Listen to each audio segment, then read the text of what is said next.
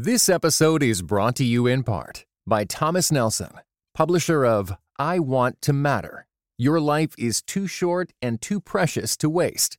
Written and narrated by New York Times bestseller Kathie Lee Gifford. Available now everywhere you get audiobooks. Hello, this is Russell Moore. You're listening to my podcast, and this is a Cross and the Jukebox episode. We examine uh, music and culture and religion and roots through the grid of country music and some other forms of musical expression from time to time as well.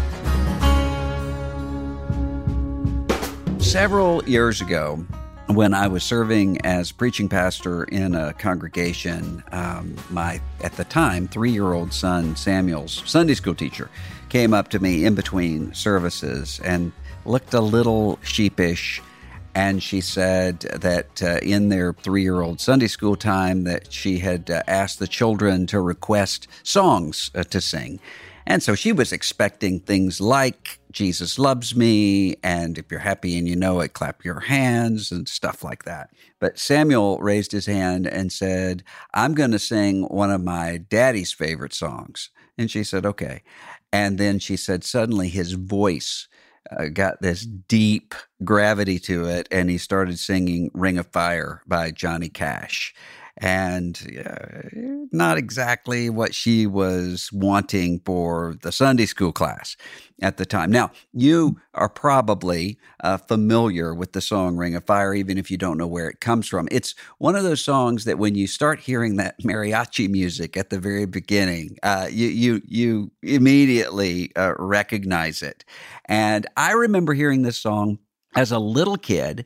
I thought uh, the song was about hell I went into a burning ring of fire. I went down, down, down, and the flames went higher.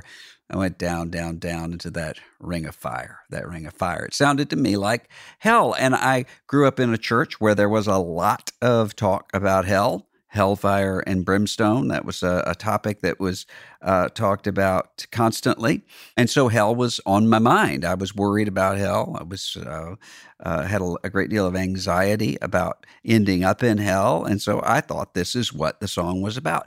And then when I was in adolescence, I remember hearing this song and thinking to myself, no, it's not about hell. I think this is about love.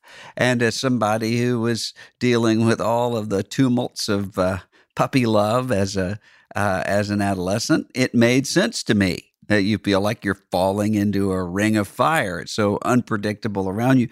Now, as the years have gone uh, past, I realize it's actually about both. It's about hell and it's about love at the same time. Now, one of the things that we need to keep in mind about Ring of Fire, Johnny Cash didn't write this song. Um, he was able to sing it as though he had uh, written it, as, as though he owned it, but uh, he didn't write it. It was written by June Carter, uh, later his wife, June Carter Cash, and a guy by the name of Merle Kilgore. And uh, she, June Carter, says that this was written in the time when she was feeling the pull and the temptation toward uh, Johnny Cash. And remember, of course, that uh, this began while he was still married. So this was this was not the sort of uh, innocent. Uh, dawning love that you might see. This was an affair, an extramarital adulterous affair at the very beginning. And so when you hear this song through that grid, you can hear something about this use of fire. Now, I think that this language of fire that she uses and that he sings is really important for us to understand because if you think about fire for a minute, there's something comforting about fire of a certain sort. Uh, Richard Nixon, uh, the story goes, used to turn the air conditioner down really low in a, a room uh, in the White House, and so that he could turn the fireplace on and sit in front of the fireplace in the middle of the summer. And a lot of people made fun of that and said, Can you believe the waste in uh, that sort of energy, especially right before the Jimmy Carter years when he's encouraging people to keep the thermostats up to save energy? Uh, and although I wouldn't do that, it makes sense to me I, I understand why you might want to do that because there's there's just nothing more uh, comforting than sitting in front of a fire and warming up in front of uh, a fireplace. I've even tried some of these uh, video streaming services of, of, fireplaces crackling, and it just isn't the same. Uh, the, the house I live in doesn't have a fireplace, and I miss it. We had a fireplace growing up, and I could sit in front of that and just watch uh, watch the, the, the wood crackling and there's just nothing like it. There's something comforting about that sense of warmth that comes with the hearth and comes with fire. That kind of shows up in there was a really sappy uh, evangelical praise chorus, and I'm really reluctant to even say that eh, because I made fun of a song one time on one of these programs. I'm not even going to say what it was. And then later, I met the person who wrote the song and the greatest guy. And all I could think about the whole time was, oh, I hope he didn't hear me criticize his song. Uh, and, and, you know, as time has gone on, I, I think his song is better than, than what I characterized it as back in the day. I don't know that that is ever going to be the case with this one. Uh, Pass It On. Now, when I was a kid, and they would have um, they would have hymn request night. You could request whatever you wanted to. I was a little kid, and the teenagers would sometimes uh, request "Pass It On." It only takes a spark to get a fire going, and soon all those around are warmed up in its glowing. That's how it is with God's love. Once you've experienced it, you want da, da, da, da, da, you want to pass it on. I, I, I, remember all of the lyrics to it, but that's the that's the general gist of it. The sense of fire as something that is warm and unifying and comforting, or you can think of fiery uh, used in terms of um, anointing or power. He, he's on fire for the Lord, or or even just in a secular sense, uh, that guy is really on fire with the way that he's doing uh, his job. You can even put uh, fire emojis to say oh, what you said was a mic drop sort of uh, moment and that it comes out of something that the scripture uh, points to the presence of God in fire.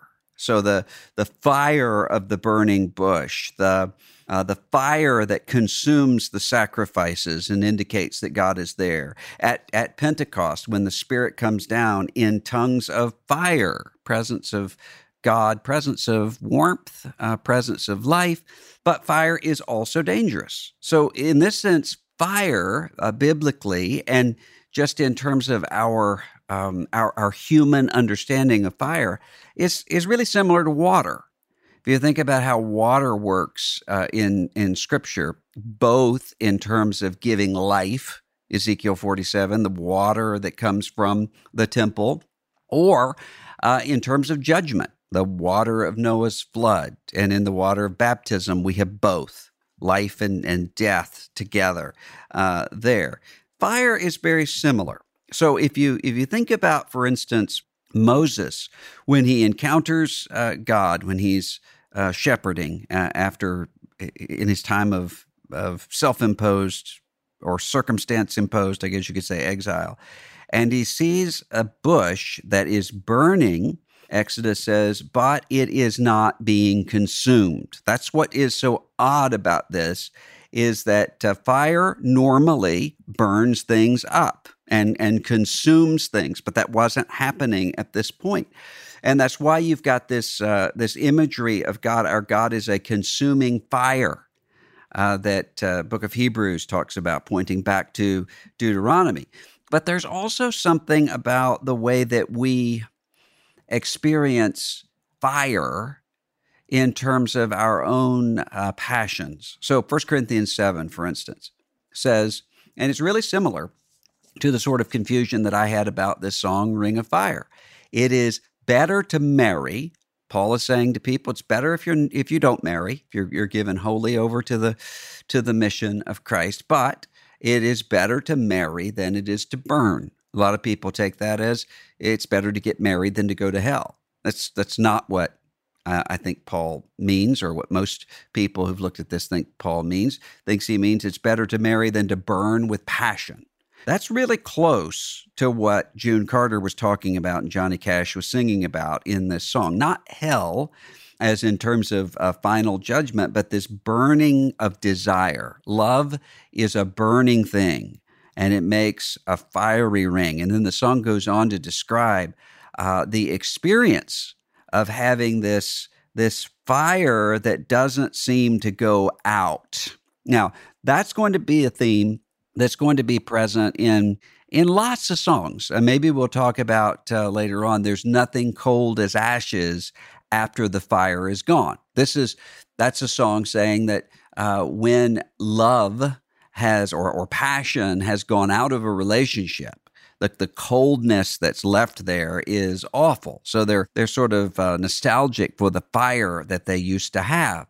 Well, this is not that way. It's not looking back from coldness. It's in the middle of the heat and saying that this uh, this fire is is um, on the one hand very attractive. It's it's drawing the person in, and yet it is torture. It burns, burns, burns this ring of fire. And so both of those two things are present there. Now, why? What what is it about that? Well, I think that there's a way that sometimes uh, we as Christians or, or other people will talk about love and we will say love is not a feeling, love's a, a commitment. And that there's a there's a an immense amount of truth in that. That insofar as that goes, that is completely true. What we're intending to say by that is that you can't judge love by uh, sort of adolescent hormonal uh, giddiness. You, you can't uh, judge love uh, simply in terms of sexual uh, attraction or passion or, or, or, those sorts of things. That love is deeper than that. And that even if you don't feel like remaining faithful to your love, you should do that. So that is true. But it's not altogether true in the sense that when we say that love is a decision, uh, what we're not saying is that love is is some sort of technique or some sort of rational uh, decision making that can take place. Love doesn't operate that way. Uh, and sometimes people will say, well, but you're uh, taking a very modern romantic view of love, and people can't. Uh, that's that's why you end up with people saying, "Oh, I think I found my soulmate." Uh, because I'm in love with this person rather than with the person that I'm married to. And what they're talking about is that feeling, and that that has to be repudiated and say, stand by your words, stand by your man, stand by your woman, uh, those sorts of things. But on the other hand, love isn't entirely rational. So it's not as though, for instance, someone is saying, you know, I really do feel a responsibility to propagate the human race. Uh, therefore, I need to find someone who has genetic material that can combine with mine in such a way that the race will go on. That that's that's not what happens. Uh, that that's not how this takes place, and that's not the way that we see love pictured in the Bible either. So, uh, as much as you've got the warning away from a passion that leads in the wrong direction, uh, it's just not true that the Bible does not present to you anything akin to what we think of as romantic love. I mean, that's that's exactly what um, the the narrative is in terms of Rachel and Leah. For instance, there's a a real love that is being kindled here for Rachel in the book of Genesis that Leah just cannot be a stand-in for that. Um, you think about the the sort of language that's being used in Song of Solomon. There's there's not this entirely rational sort of uh, aspect to love. Even at the very beginning of the biblical story, when Adam is presented with Eve, uh, at last this is bone of my bone and flesh of my flesh. So there's a sense in which uh, this this understanding of love as a burning thing. It's it's it's something that is mysterious. It it, it can't be uh, explained. It can't really be handled. It's this uh, maybe a secret spark that just just starts going and, and starts moving outward and and uh, affecting all sorts of other things. That's present in the song. but also the understanding of this fire as being dangerous. Now, remember, uh, Johnny and June were not the only people involved in this, nor was it simply the case that this was between Johnny and June and God. Uh, you had families involved, you had children involved, you had marriages involved, all of which were being affected by uh, this temptation toward uh, a love affair that did, in fact, happen. And, and these implications were far reaching. Uh, I listened to an interview not long ago with Rosanne Cash talking about Johnny's uh, daughter by his first wife, talking about how uh, when she started to ascend in the music business, she was really scared of fame uh, because she thought fame meant being on the road, being uh, uh, traveling, and that meant being away from your family, and that meant that your family would break down. Well, that's that's all spinning out of this situation, and that's what uh, this song is talking about. So, if you think about some of these lyrics, "I fell for you like a child, like a child." So, I think that there's a double meaning there. There's a sense of innocence there, if we think of childlikeness and the way that that's used in, in scripture and in the way that we think, uh, it could be used for innocence, unless you're like a little child. You cannot uh, enter the kingdom of heaven, uh, Jesus says. Or it can be used for immaturity and um, and ignorance. And so when I became a man, Paul says, I put away childish things. The Bible uses it in both of those ways, in, in different aspects. Uh, this song, I think, is using it in some ways in both. I think that there's the subtext there where June Carter is maybe trying to convince someone else, maybe trying to convince herself that she wasn't trying to hurt anybody. Uh, that this was that there was something innocent at the beginning of this, just like a, a child, and I think that there's a, a subtext of a confession. I was like a child in the sense that I didn't, I didn't take responsibility uh, for this, but the fire gets wild. The, the fire got out of control. And so, if you think about the sort of, um, I, I, read an article years ago uh, by a woman who was talking about what it was like to have an affair. And she said that in her experience and in the experience of everybody she's talked to, the sex was really good. you know, good in in terms of the, the definition that she's giving for it. I don't mean morally good, but really good because she says it's the uh, sort of that uh, fire of newness uh, that's there combined with this sense of taboo and the sense of forbidden she says, but that doesn't last. And even while it's going on, it is so double edged that she talked about how if you miss um, a family gathering or you miss a child's Christmas program or something because you've worked too long, you have a certain kind of guilt. But if you miss one of those things because you're sneaking around having an affair, it's it's a thousand times worse, a million times worse. So the fire is getting out of control here. That's in the song. And then there's also this language of binding, bound by wild desire. I fell into a ring of fire. That seems like a mixed metaphor. It seems like uh, I'm bound and I'm falling at the same time, but I don't think it's a mixed metaphor. I think it's intentionally, uh, intentionally mixed because you're bound by this desire. So you, you can't get out of it, it feels like and you're falling. So it's it's as though you have no restraint at all. Both of those two things are taking place. And I think that there's something perceptive in that because the reverse uh, is true as well. Fidelity is the reverse of being bound by wild desire. So uh, fidelity is a binding, forsaking all others, clinging to you and you only always. That's a binding that leads to freedom. Uh, the, the deepening of a relationship in fidelity ultimately leads to the, the freedom to, to really know one another, to really trust one another, the, the, the intimacy that can grow out of that.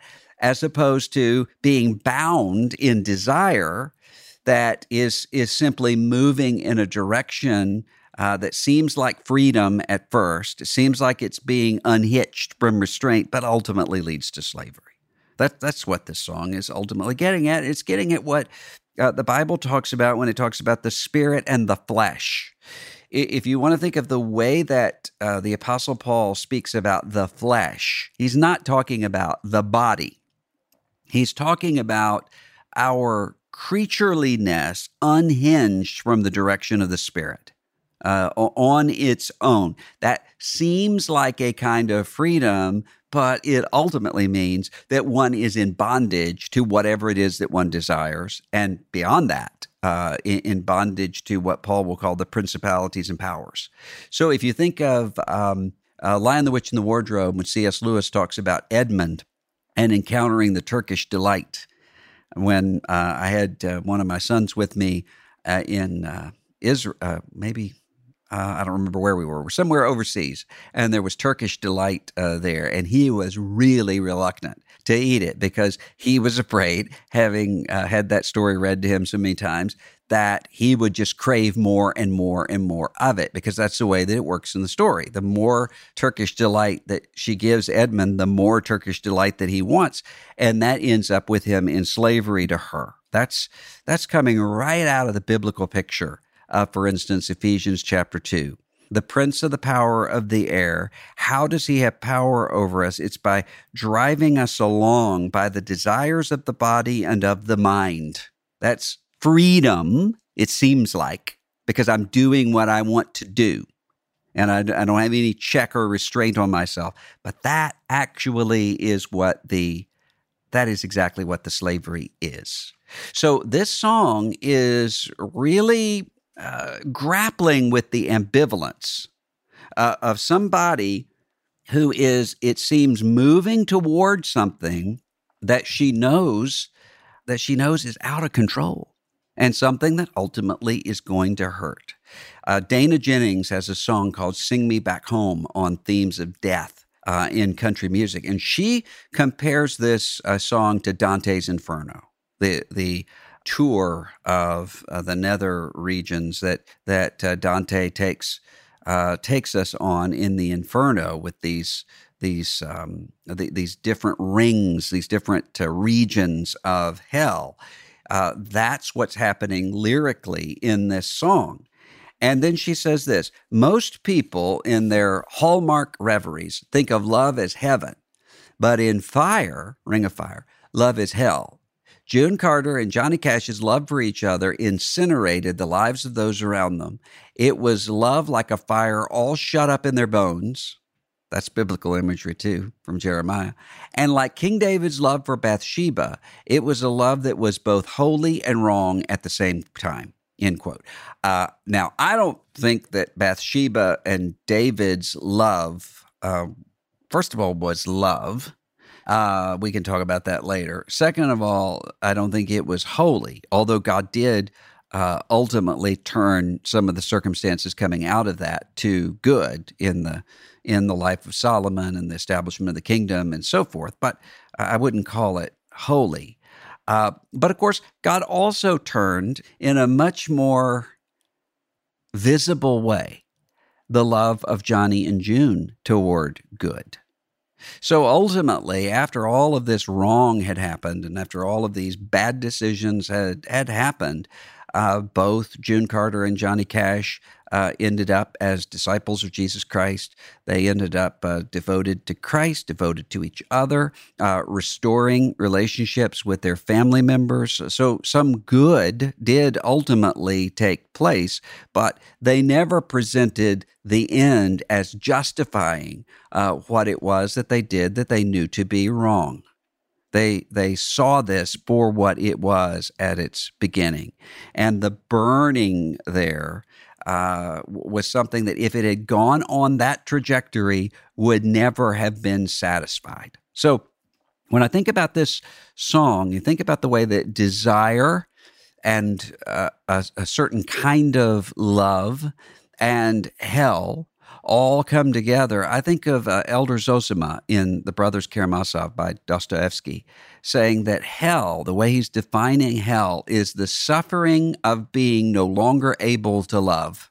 So there is a uh, that there is a burning, but it is a a kind of burning of desire that is not satisfiable. So if you if you think of the way that Jesus uh, talks about the rich man and Lazarus, for instance, and uh, the rich man is in uh, is in torment. And he's asking for a drop of water. There's a, a sense of thirst that is not satisfiable uh, there. That's that's awful. And this is a little hint of that experience is showing up in this song. It didn't satisfy, they couldn't find it, although they ultimately did.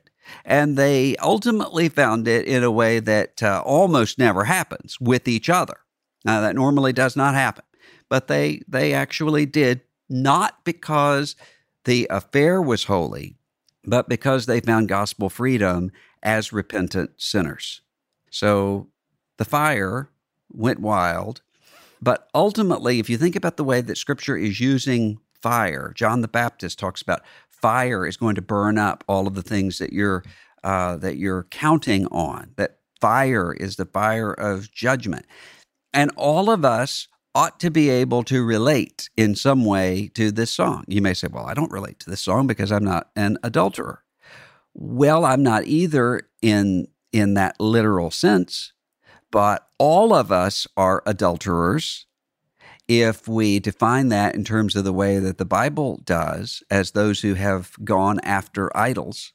I mean, every single one of us, we're all sinners, which means every single one of us are those who have been unfaithful to God and have pursued idols.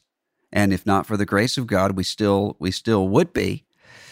So we've all experienced that. We all know something of what that is. We all know what it is to be constantly battling against the flesh. Romans 7, Galatians 5.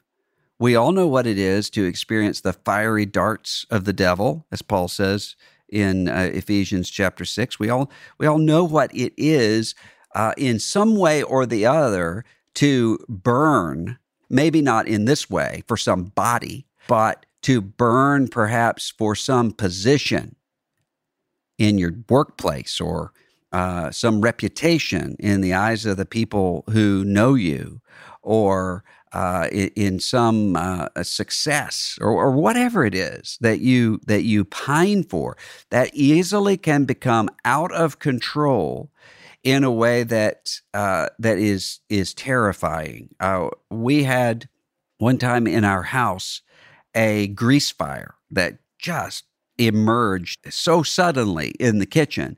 And I did not know what to do because uh, I knew you're not supposed to put water on a grease fire, that that will just accelerate it. And so I didn't know what to do that wouldn't make it worse. And I'm trying to remember and if it hadn't been for our neighbor coming in the door at that time and knowing how to handle this, it was just becoming, it was getting more and more out of control. And I could see the house uh, headed toward being just engulfed in flames. I didn't know how to control it and I needed help. So did Johnny Cash and June Carter. They, they needed help and they, they found it not by escaping the fire of God's judgment but by receiving it in the sacrifice of Jesus Christ and in his resurrection. So this is a sad song. It's a it's a sad song about the ambivalence of, of this sort of pull. But knowing the end of the story, it ultimately becomes a hopeful song. But the hopefulness is not by learning to manage the fire. It's by crying out for somebody to pull you out of that burning house. Because it's true, you know. It burns. It burns, burns, burns. That ring of fire. Thanks for listening to The Cross in the Jukebox. If you haven't yet, subscribe uh, to this podcast on Apple Podcasts or Spotify or Stitcher or Pocket Casts or wherever you listen. And if you're listening on a smartphone, tap or swipe the cover art and you'll find the show notes, including some details that you might have missed. And let me know in the comments or by email what song or songs you would like for us to talk about here on The Cross and the Jukebox. Until next time, onward. This is Russell Moore.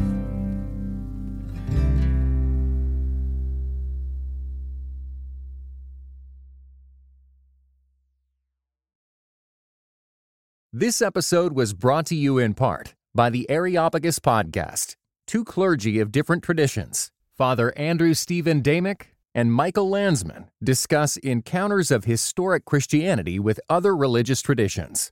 How do we engage with those who believe differently? Listen wherever you get your podcasts.